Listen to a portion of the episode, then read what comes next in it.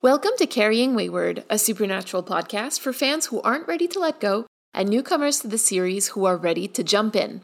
I'm Marie Vigourou. And I'm Drew Schulman. In this episode, we're diving into Supernatural Season 3, Episode 3 Bad Day at Black Rock. Let's get this show on the road.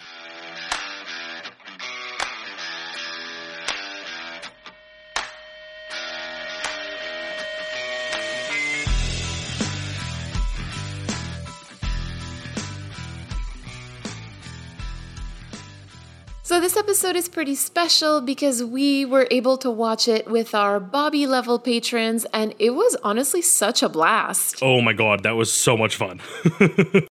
we're able to talk about a bunch of different things that we wouldn't necessarily be talking about on the podcast. So yeah, so that was that was a lot of fun, frankly. And you know, if maybe you wanted to attend one of these live shows and have a lot of fun with us and you know wanted to know how to do that for next month, you know, you can always just go to, you know, patreon.com slash carrying wayward and sign up. We wouldn't stop you. No, we wouldn't stop you. You know what else we wouldn't stop you from doing? Would it be a recap of this episode? Yes, it would be a recap of this episode. Would you like to count me down? Three, two, one, go. The brothers are arguing about, you know, Sam's whole chilling with a demon thing and that stuff, which immediately gets put aside and ignored for the rest of the episode. While we then decide that we are going to look into one of John's like I guess just storage lockers he happened to have that is still being paid for and maintained somehow, but whatever that was broken into. Uh, it's full of boxes that are locked with magical items in them. Then one has been stolen, and we find out it's a lucky rabbit's foot that is so lucky until you lose it, then it, you die. And this chick Bela is after it, and she is a total badass. And they eventually get it back from her, and they force her to get to use it. So she gets unlucky, so they have to dispel it to save everybody besides that, it's mostly just hijinks and funniness throughout the entire episode. Nothing else really happens. Time? I have to say that I genuinely thought you were going to say that Bela's a babe.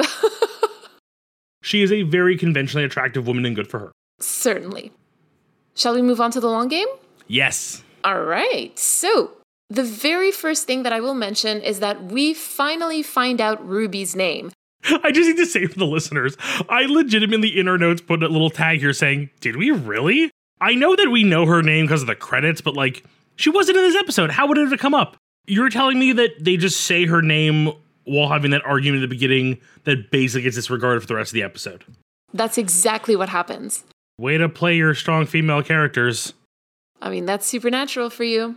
A little bit later in the episode, Dean mentions that John has secrets, or had secrets actually. We have more to discover on the way, so this is not his last secret. I am sure even by the end of the series we'll be saying this. Like this is not a shocker, but it is good to at least bake it into the world.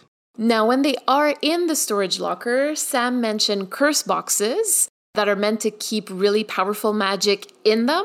Well, we're going to see an extreme form of that box in season 14. And it's also notable that it was Sam who recognized that they were magic boxes. I know that we've always had a lot of allusion to the concept of Sam being a little more in tune with magic. Like, I know there was a lot of excitement when he put together his first little seance. I'm now intrigued for that larger version of a magic box because those are like lore wise something I am aware of. Many different series, franchise, and stories do revolve around magic being contained. So I'm very intrigued to see where they go with that. They will go deep.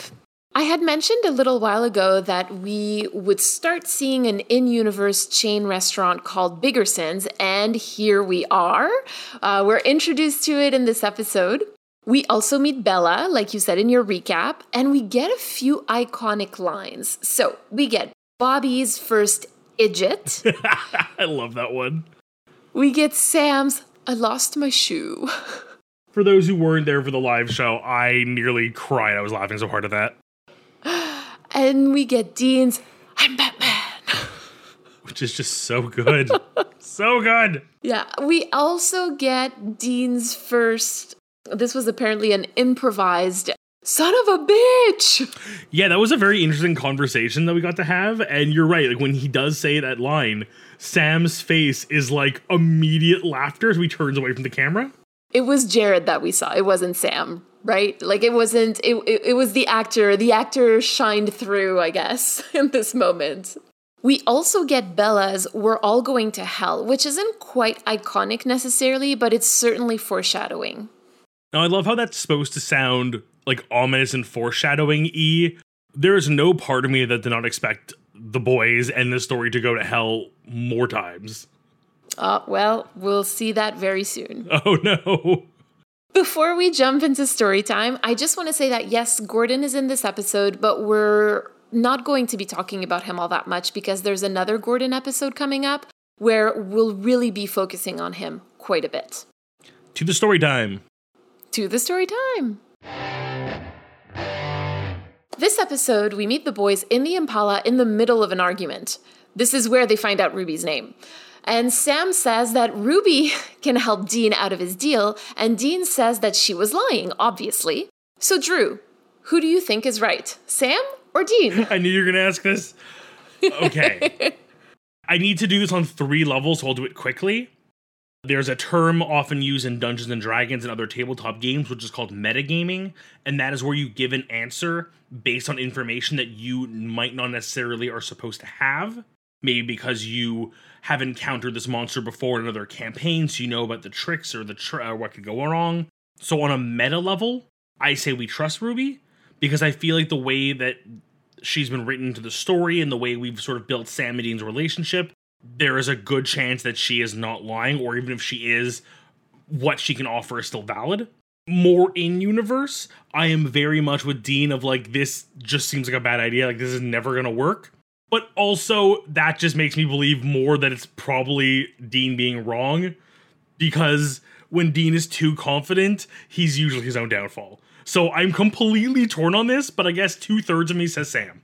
Let's keep tallying that because we will get the answer to that at the end of season four. Oh my god! you wait that long? Oh, I'm gonna go crazy. Okay, I will. Whew, I'll make it. So before next year, you'll know if Ruby is a good or a bad character. Oh, only that long. hey, people who were watching it had to wait two full years in order to know. True, very valid. I'm very lucky for the albeit slow but faster pace I get to watch the set. When the boys are going through the stuff in the storage, Sam finds his soccer trophy and Dean finds his first sawed off shotgun, right? And I want to talk about the blocking in this scene and meaning how the image is composed because it's really important here. Sam is facing one way and Dean is facing opposite him, and they have their backs turned to each other. And that very simple image composition is really meant to further what's being said in the scene. Dean has fond memories that are all about Sam's protection, and Sam has fond memories of things that he did on his own. We're seeing here that their goals and even like the way that they lived their lives as kids were complete opposite. And not only do we hear it, but we also see it with their backs turned to each other. I'm so glad you brought this up because it really was a well shot scene I'd even go as far as say how Dean's memories, yes, are of protecting Sam, but they are based in the life he is currently living now, the hunter's life, whereas Sam's are memories of a time before or hopefully a time after hunting. I actually love that. And the weird thing too is I guess Dean I mean, as much as Dean was four when the whole thing took place, at least Dean had a bit of life before everything, whereas Sam was kind of doing it covertly while also living a hunter's life, even if he was still a child that was kind of being sheltered. I mean, sheltered is a big word. Sheltered is doing a lot of work here. But I understand I understand what you're saying. Sheltered in the way that John was like, go to soccer practice while I go kill this banshee, probably. With Dean. With Dean. Yes, sheltered compared to Dean, but certainly not sheltered compared to quote unquote regular kids out there. This whole discussion is about Sam being so happy about a generic trophy and Dean being so happy about a sawed off shotgun that he made in the sixth grade. Like, you can tell right away that there's something completely off about their childhood. And I think there's a very important point here because I even realized it while we were watching. He specifies in sixth grade. Now, I know a lot of kids, and even myself, I've used that as kind of a barometer for age because it's sort of easier to like tie things to you need to have been in school to have that metric, which means he was attending classes up until at least the sixth grade. He's got a GED, we find out later. So, I mean, he did complete a general education degree, which is great. So he did attend school throughout, just we know that it's spotty because John was taking them places and places and places. So, yes, I, I also thought that that was interesting because he uses school as a metric, which he doesn't usually. I think it's the fact that because he doesn't, it makes it seem more out of place, which means he was able to tie this memory to a time where he was in school. To a time where things were more normal, perhaps? Which then feels like making a sawed off shotgun with the intent of hunting was normalized at that age for him, which I think is even more dangerous. Well, this is the power of watching and rewatching, where you start picking up things and you start getting to know the characters and you watch with hindsight, a little bit more hindsight. So I think that that's what's happening now. Speaking of rewatching, when I rewatched this episode this time around, I was really surprised at how quickly Dean embraced the initial good luck of the rabbit's foot you know, especially given how unwilling he was to concede that maybe Ruby was some form of a lucky break. He's refusing to believe that some things are opportunities, like Ruby getting him out of the deal, but he has no trouble rolling with the luck from the rabbit's foot. He's having Sam scratch off lottery tickets. He's loving the attention at Biggersons. He's loving the free meal. He's planning to take Sam to Vegas to quote, pull a little rain man. He's even telling Sam to go for it with the pretty waitress. Dean is on board with this. Well, I think for just someone who's had to fight for so much for so long that there's I guess that wishful thinking that one day something will come along and just save you, and here is something that is literally doing that. We we've seen Dean be so skeptical, and even in times where like the evidence kind of points one way, and he ends up being right, he's still very critical of evidence. And here, albeit is a very home alone level of hijinks, it was enough for Dean to go, This is good. This thing is good let's have good together. It feels like a big win for him at the mm-hmm. time. Because secretly, he's just so hopeful. He just wants good. no! Drew! I'm so mean to you, and you said I'm mean to sometimes. That was totally unintentional, but I realize now how hard that sounds. Well, obviously, Sam loses the foot and his luck ends up turning. Gee, shocker. Nobody called that during the live show twice before it happened. Myself. And Dean is the one to tell Bobby. And I I I just I love Bobby's reaction because he sounds like a parent who's trying to wrangle some toddlers who aren't listening to him. And you just know that he's not angry, he's just disappointed. Which is so much worse. Of course it's worse. but it just it's so wholesome though. It, it is. It, he's parenting them. Exactly. It's like that moment where, like, I can't think of a precise example right now. Honestly, like, I think the closest I can come to is a few podcasts that do some storytelling where a character does something and the result is another character saying, like, literally, you hear the line, like, I'm not mad, I'm just disappointed. And it's that moment where that character realizes the relationship they have to that other character because, like, you don't get disappointed in someone unless you like have expectations of them, which means you care about them, which means I now realize you care about me, but in this moment I have upset you and disappointed you is so much worse than just some person you know being like I'm pissed off at you for this dumb thing cuz anger passes. Disappointment you have to work to recover that. I think he's disappointed in this moment, and I'm using disappointed very loosely because he never says that he's disappointed. But he he tells Dean a few moments ago that the luck always turns, people always lose it, and and Dean is like, "No, no, no, it'll be fine. Don't worry. Like we've got this." And then Sam loses the foot, obviously. And it's Bobby's face in that moment where he's like, "He lost the foot?" It feels less like he's surprised it happened. He's more surprised it happened so soon. there you go. Hence the disappointment. I think we found it. There we go. We've made it. They're just a bunch of idiots. Oh, bunch of idiots. Can we talk about Bela for a second? We certainly can. What did you think of her? This is one of those character types that doesn't show up enough in modern media, and that is a character who understands the rules of the world, but rather than falling into the predefined categories, like right now, everyone we found in this show is either unaware of the supernatural or becomes aware of it. Generally, the ones we meet who become aware of it turn into hunters, or they have their one off encounter and they go back to being normal everyday civilians, unfortunately, cursed with some extra knowledge. Bela is the first time we've met somebody who fully accepts this fact about the world and goes, Cool, how can I fit into it in a way that suits me? And yes, the initial definition of her seems to be negative, like she is collecting relics and selling them to the highest bidder. How is that any different from like someone who buys and sells art? Like it just so happens that we live in a world where like we know there's magical items, so she goes, "Cool, I'll become the specialist in these." She's not outright taking the rabbit's foot and using it to kill somebody or hurt somebody. She goes, "Someone wants to pay me for it. I can acquire it. I have skills, and I have the knowledge." She is truly using capitalism to the best that she can.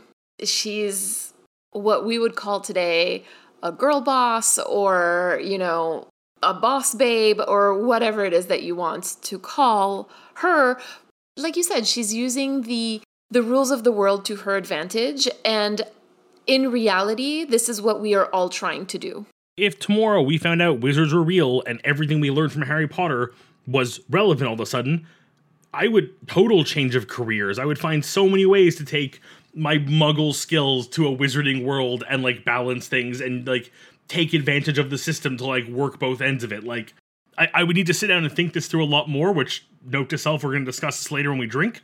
Well, that was a fun detour. what I find so interesting about Bela is the effect that she has on Dean. Because you can tell that Dean hates her values. Truly, he does. He has contempt for her because she's a thief and she uses her knowledge of the supernatural for profit, like you described earlier. And she doesn't do that to save people, she does it truly for profit. But at the same time, she's also really enjoying the back and forth with Dean. And I think that Dean also likes it, and that he hates that he likes it, but that he likes it. And it sort of brings me back to Eric Kripke's words that Dean would be attracted to someone who could beat him up, and I sort of feel like Bela might fall in that category. Oh, Bela most definitely could beat up Dean even if not physically necessarily like definitely she could win in like an arms race to getting to something supernatural oh i would even argue that i think she could do both i think she'd have that advantage of like playing the girl card which dean would fall for as masculine as dean portrays himself he is still a little bit of a i can't hit a girl type unless really push comes to shove as we saw with uh, the tricksters even if he didn't fall for it i think she would still probably kick his ass just because she looks like she probably could I absolutely agree with you. She definitely she definitely could actually beat him up, I think. But what's interesting about Bela is that her cunning is also mental. She's just so brilliant and we're starting to see it. We're going to get more of Bela. Not as much as we would like, but we are definitely going to get more of Bela where we'll get to explore her character a little bit more. I get the vibe from the show and even from our community that she's not going to stick around too long, unfortunately, nor do many female characters, it seems, so far. So, you know what? I'll take what I can get. Moving on to critical time. So, who brought us this, I'm going to say, masterpiece of an episode? The person who wrote this masterpiece of an episode, as you called it, is Ben Edlund, who is one of my favorite writers for Supernatural, obviously. So far, what we've seen of him is Simon Said, Nightshifter, and Hollywood Babylon. And the director is Robert Singer, who has been directing episodes for quite some time. And is potentially the namesake for Bobby, or is that just a weird coincidence? Absolutely, he's the namesake for Bobby, and there will be a line about that later. I'm glad that you noticed that, actually. Thanks for noticing. We had some interesting lore this episode, Drew. Would you like to tell us a little bit about it? The legend of a lucky rabbit's foot. So, this legend extends across the globe with stories from Europe, China, Africa, and both North and South America. It kind of goes everywhere. Oftentimes, and like the episode did mention, the rabbit has to be killed under particular circumstances or in a certain method. There's even an example where the rabbit has to be killed by a cross eyed man. They really do vary. Friday the 13th, on a rainy day, on a rainy Friday, eh, the list goes on. I guess the obvious question then is why a rabbit? One reason is Celtic folklore, where they believe the rabbit spent so much time underground that it could communicate with the gods and spirits. Alternatively, in African culture, it is believed because the rabbit was tied to the trickster gods, it was often the animal it took the form of, that the rabbit was then considered to be clever and elusive. So carrying a piece of it with you would bring you, you'd be clever yourself and elusive yourself, which is what was considered lucky. While the tales may vary wildly, it's still better than the original tradition that came before the rabbit's foot, mostly in the Americas and Europe, of pickling the hanged man's left hand after he was hung. So I will count myself lucky that when I grew up and I went to a vending machine and got a cute little fake rabbit's foot, it was a rabbit's foot and not some dude's hand. When you talked about the hand, the thing that came to my mind was that scene in Harry Potter in Borgins and Burke, where Harry is hiding in the closet and Draco and his father are looking at stuff and Draco finds like the hand of whatever, I can't remember exactly. And it's a hand, it's a human hand. It's still a symbol that is seen usually depicted in like art as being a, a closed fisted hand with a candle attached to it. And it's seen to be a sign of protection or luck. And was more popular until the rabbit's foot kind of became the mainstay of a body, a dismemberment for good luck. And what critiques and what can you bring us about the episode from your end? I'd like to just take a moment to get a bit of a meta observation in here. We know that narratively, Sam and Dean are the main characters of this story, more specifically, Sam, in the first five seasons anyway. And we know that everything that happens on Supernatural is really meant to further Sam and Dean's journey too. So in this episode, when Sam gets bad luck from the rabbit's foot, we know that it's for for developing his own story, Specifically, it's meant to introduce Bela to the show. And th- but this is why I find the humor of Kubrick's character so good. Because it's meta humor. He thinks that he's the main character of the story. and I'm so like this might sound really pedantic, but like I think that that's just so funny Listen, there's a little bit of Schadenfreude there where like I'm I'm laughing at something bad that's happening to him, but like I am laughing at his own embarrassment because it's so funny that he thinks he's the main character of this story when truly it's Sam's. It's Sam who's the main character. He mistakes Sam's bad luck for his own good luck. He thinks that God is helping him and I have to tell you, sorry, Kubrick, but like, God's not helping you here. You were just an NPC in a bigger game. This might sound very, very strange to people, but I find this so hilarious. No, it's an amazing observation. Like I look back at that scene where he has Sam tied to the chair and he's explaining like how he found him and how God led him there. like we the audience and Sam can actually commiserate in that moment of like, no, you idiot, this was just I was cursed. I have bad luck. So bad things are happening. Of course, you me. found me. this is about me. This is not about you. so, for the personal reflection and call to action this week, would you like to get us started? I think it's a pretty self explanatory one, but one that I, to this day, still hold very true, and that is that there is no lucky rabbit's foot in life.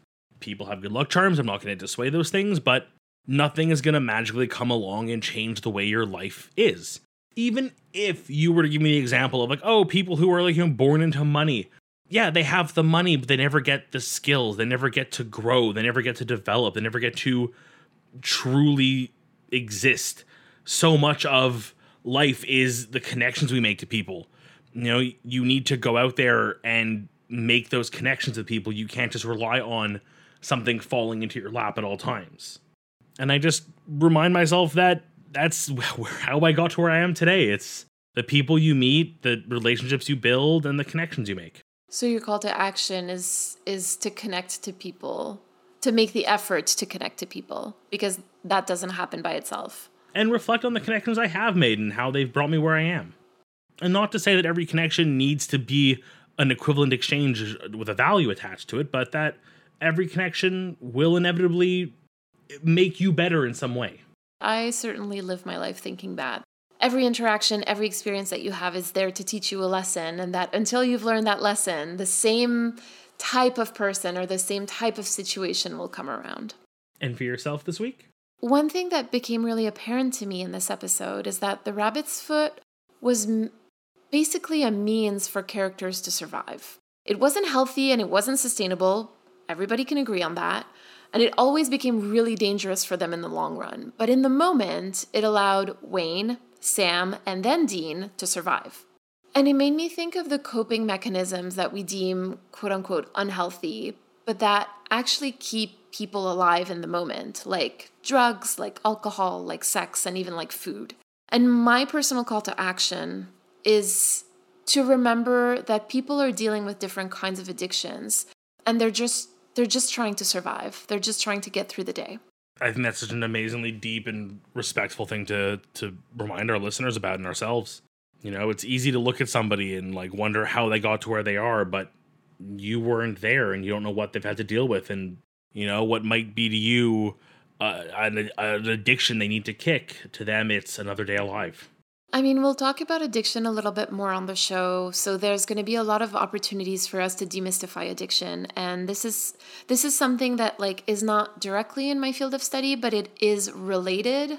So when there's a member of my thesis committee who works predominantly with people who are addicted to opioids, and so this is something that is important to me, something to remember because it's easy to judge people who are are dealing with addiction, but at the end of the day, those coping mechanisms are just one way to ease an emotional type of suffering. Shall we see what our community has to share with us today? Of course. This week we have a voicemail from Kara. Hi, Carrying Wayward. My name is Kara. I wanted to thank you for making this podcast and especially for making it a safe place and putting trigger warnings at the beginning of episodes. Um, it means the world to me, so thank you. I wanted to talk about the way Dean is so self sacrificient and the way it relates to his childhood and to John, that mother. To John, um, the greatest father of all times. So, John treated Dean like a resource. So if John needed him to do something, Dean did that. John used Dean to fill the blanks to do everything he couldn't do because of the chase after the demon that killed his wife, like taking care of Sam. He just he abandoned abandoned that mission, taking care of his children, raising his children and Sam to chase after the demon that killed his wife. And Dean needed to fill the blank, to do John's job. And he did. And he protected Sam. But that's what he did. He protected Sam. He didn't protect himself. I mean, obviously, he protected himself, but Sam was put first because Sam was younger and Sam needed that protection. And Dean was a resource that was used to protect Sam and that's what he learned his entire childhood. Now, I am not saying that Sam didn't deserve that protection. He is a child, he deserved that. By all means, Sam deserves that. But when you go through life being told to protect someone else, you start internalizing that, hmm, well, maybe that someone else is more important. And I think that's what happened to Dean. He just was like, oh, yeah, well, Sam needs that protection. And we see that he values Sam's life over anything. And I can't blame him as an older sister myself. I understand that so much. But he also feels like his life matters less because uh, he values himself because he's able to help other people. He thinks his only value, his only good trait is helping other people, is saving other people. And that's wrong. and that is something I can very much relate to. And that's wrong. That's not something that should happen. And that's not something any of you should feel. Please, if you feel that way, your life matters more than taking care of other people's. You, you deserve to be happy, you deserve to feel good, you deserve to take care of yourself. On another personal note, I have been sort of responsible for a lot of LGBTQ plus youth since I was 13. I am now 14. I joined a lot of LGBTQ plus youth uh, groups to feel more accepted and to feel more with other people. And a lot of people there, uh, they have absolutely no one to accept them and no one to act as their big siblings that they can actually talk to. So I function as that. I will hear about their dates. I will tell them to drink water or go to sleep or everything. And I love them very, very much. And some of them are in extreme situations. Uh, some of them, I, I talk to them on a regular basis. And some of them are in bad situations at home, bad situations at school. Very, it's a lot to hear sometimes. And since I talk with them a lot, sometimes I start feeling like my problems, they don't matter at all. Because, well, what are my problems compared to that? And I couldn't I can't help but think that maybe Dean is feeling the same way because and maybe Sam too because they are in a situation where they see people in extreme situations and experiencing a lot of crap all the time every single day. And maybe maybe they start thinking that well that problem that emotional problem or that minor inconvenience in my life can be delayed because other people need help. I need to help them right now because I am not hurting as bad. So my problems matter less right now. I'll push them and then I'll forget about them because that's what we do. Again, not healthy. If you're experiencing that, go see help. Please, you deserve more. Also, Dean was bisexual and I can't help but think that John wasn't very accepting of him. And well, when you grow up like that, I grew up in a very accepting family. But again, I am in groups with a lot of LGBTQ plus kids, and I see the way that it can affect someone um, when you tell them that what they are is wrong. And I, I really can't help but think that Dean thinks he deserves less because he's quote unquote wrong and not the way he's supposed to be because he's queer. I really can't imagine a situation where he'll be just like, "Oh yeah, um I I am I deserve good things even though I'm I am queer and I'm quote unquote wrong and not the way I'm supposed to be."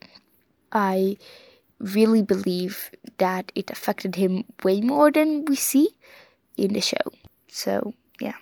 So, yeah, this combination of being bisexual in unaccepting environment, uh, being responsible for uh, someone else your entire life and being put in second place this entire time, and you know, seeing a, a lot of people in dangerous situations and putting your problems aside to help them caused Dean to be like, oh yeah, my life matters less. Um, let's save other people. Yay, let's get killed, which is not good. I am really sorry for the long um, voicemail. Have a nice day. You're very lovely and your podcast is awesome. Kara, thank you so much for your voicemail. It was so lovely to listen to it. You are so young and so wise and so kind and so brave to be putting yourself out there this way. Clearly, your experience with LGBT groups and listening to other people's stories it's it's helping you make sense of supernatural and particularly of Dean's story in a way that I certainly would not have been able to do at your age. You're absolutely right when you say that Sam was a child and he deserved protection, and so was Dean. He deserved that protection as well because he was also a child. And I really loved your observation about how he thinks that his only value is in his usefulness to other people. And thank you for reminding us that that's not true. We are worth more than what we can bring to others. And with that, I will give you a little call to action or suggest a call to action for yourself. Maybe you're already doing it, but just a little reminder, I suppose. I hope that you take care of yourself with the same standard that you care for others. So well said. Thank you. I feel like that is the most important takeaway is that we need to take care of ourselves. We need to treat ourselves right. It's so good to go out and help others. It's something I've always done as much as I can and hearing someone as young as yourself doing this just like it, it fills my heart because it makes me feel like the world has good people in it and that's i think such an amazing thing. But it does come and as you said you need to take care of yourself. You have to remember that you are valid and that you matter. And hearing hearing someone so young with such a great and optimistic outlook on the world like yes you see the dark spots you see the people who need help and rather than saying oh the world's a bad place you go, how can I make it better? How can I help? And how can I still take care of myself amongst all that? And proud of you. I'm proud to have a listener like you listen to our podcast. I I'm on the verge of tearing up right now, so I'm gonna shut up soon, but I just want to thank you for that voicemail and your observations and your comments and just thank you. Shall we move to our crossroads deal? Sure, I probably won't cry there. Would you like me to start so that you can uh, take a breath here? sure, go ahead. It's a short one though, so you won't have much time for breathing. But I would just take Dean's, that's the closest you've ever come to being a boy, and replace it with, that's the closest you've ever come to being a normal kid. Oh, such a simple fix. Such a simple fix. And it gives a depth to it. And by normal kid, what I mean is more like a kid with a childhood that's not like what John gave him. I'm obviously not talking about anything else than that, but I feel like this would give it a depth that it that line doesn't have and it would remove the negative connotation that this existing line does have. It does so much to fix the sexist angle of this comment and then goes a step further and actually makes it a more meaningful comment in the universe. You've literally replaced two words and you've solved two problems in the entire episode. Brilliant. Sometimes changing a very tiny part of a sentence makes all the difference. And this is really one of them because words have meaning. And in this case, not only do you have a sexist, but it's also homophobic. Like it's it's just it's not it's not great. So Two words, done. I love it. Gold star. Thank you. What about you? I didn't really have one going into this and kind of my usual let's see what kind of sparks up in conversation. And this one hit me real early on before we started recording. Let Ruby introduce herself. you know what? Yes. Let the girl say her own name. Like, you can't even let the female character introduce herself. She has to be a side note of a conversation the men have. Can I blow your mind? Oh, do it. Bela doesn't introduce herself either. I mean, I'm not too sure why they haven't introduced her before this. Like, it, it's funny. I think I mentioned this when we were doing the live watch, but in the very first episode of the season, in my notes, her name was in there because I was so sure that she had introduced herself until I rewatched the episode and realized, hmm, no, another unnamed woman in Supernatural. It feels to me the way they drop her name this episode to the point where I literally had to question whether or not it happened, and this wasn't you putting her name in, this, in the episode early again for us.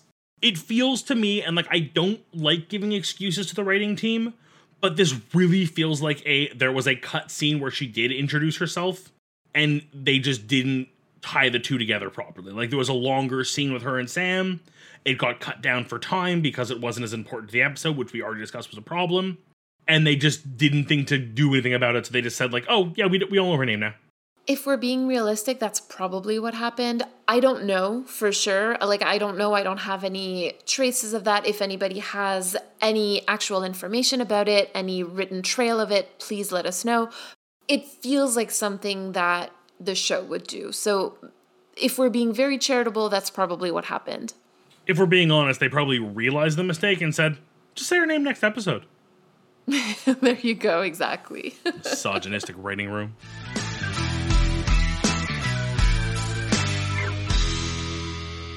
You've been listening to Carrying Wayward, a supernatural podcast produced by Rochelle Castellano, hosted by Marie Vigouroux, and myself, Drew Schulman. Thank you to our bunker patrons, Katira and Michelle, for their generous support. This week, we'd like to thank Kara for her message. Help us keep the conversation going. You can send us a voice recording at carryingwayward at gmail.com. You can also follow us on Twitter, Instagram, TikTok, and YouTube using at carryingwayward and leave us a rating and a review on Apple Podcasts. And don't forget to join our Patreon for perks and extra content. Our December live event will be a live watch of a very supernatural Christmas on December 2nd. You can use the link in all of our social media bios or go directly to patreon.com slash carryingwayward. And until next week, carry on, our wayward friends. Mwah, mwah. Language is important, words have meanings. Words have meanings. Meanings? Oh my god, what is wrong with me today?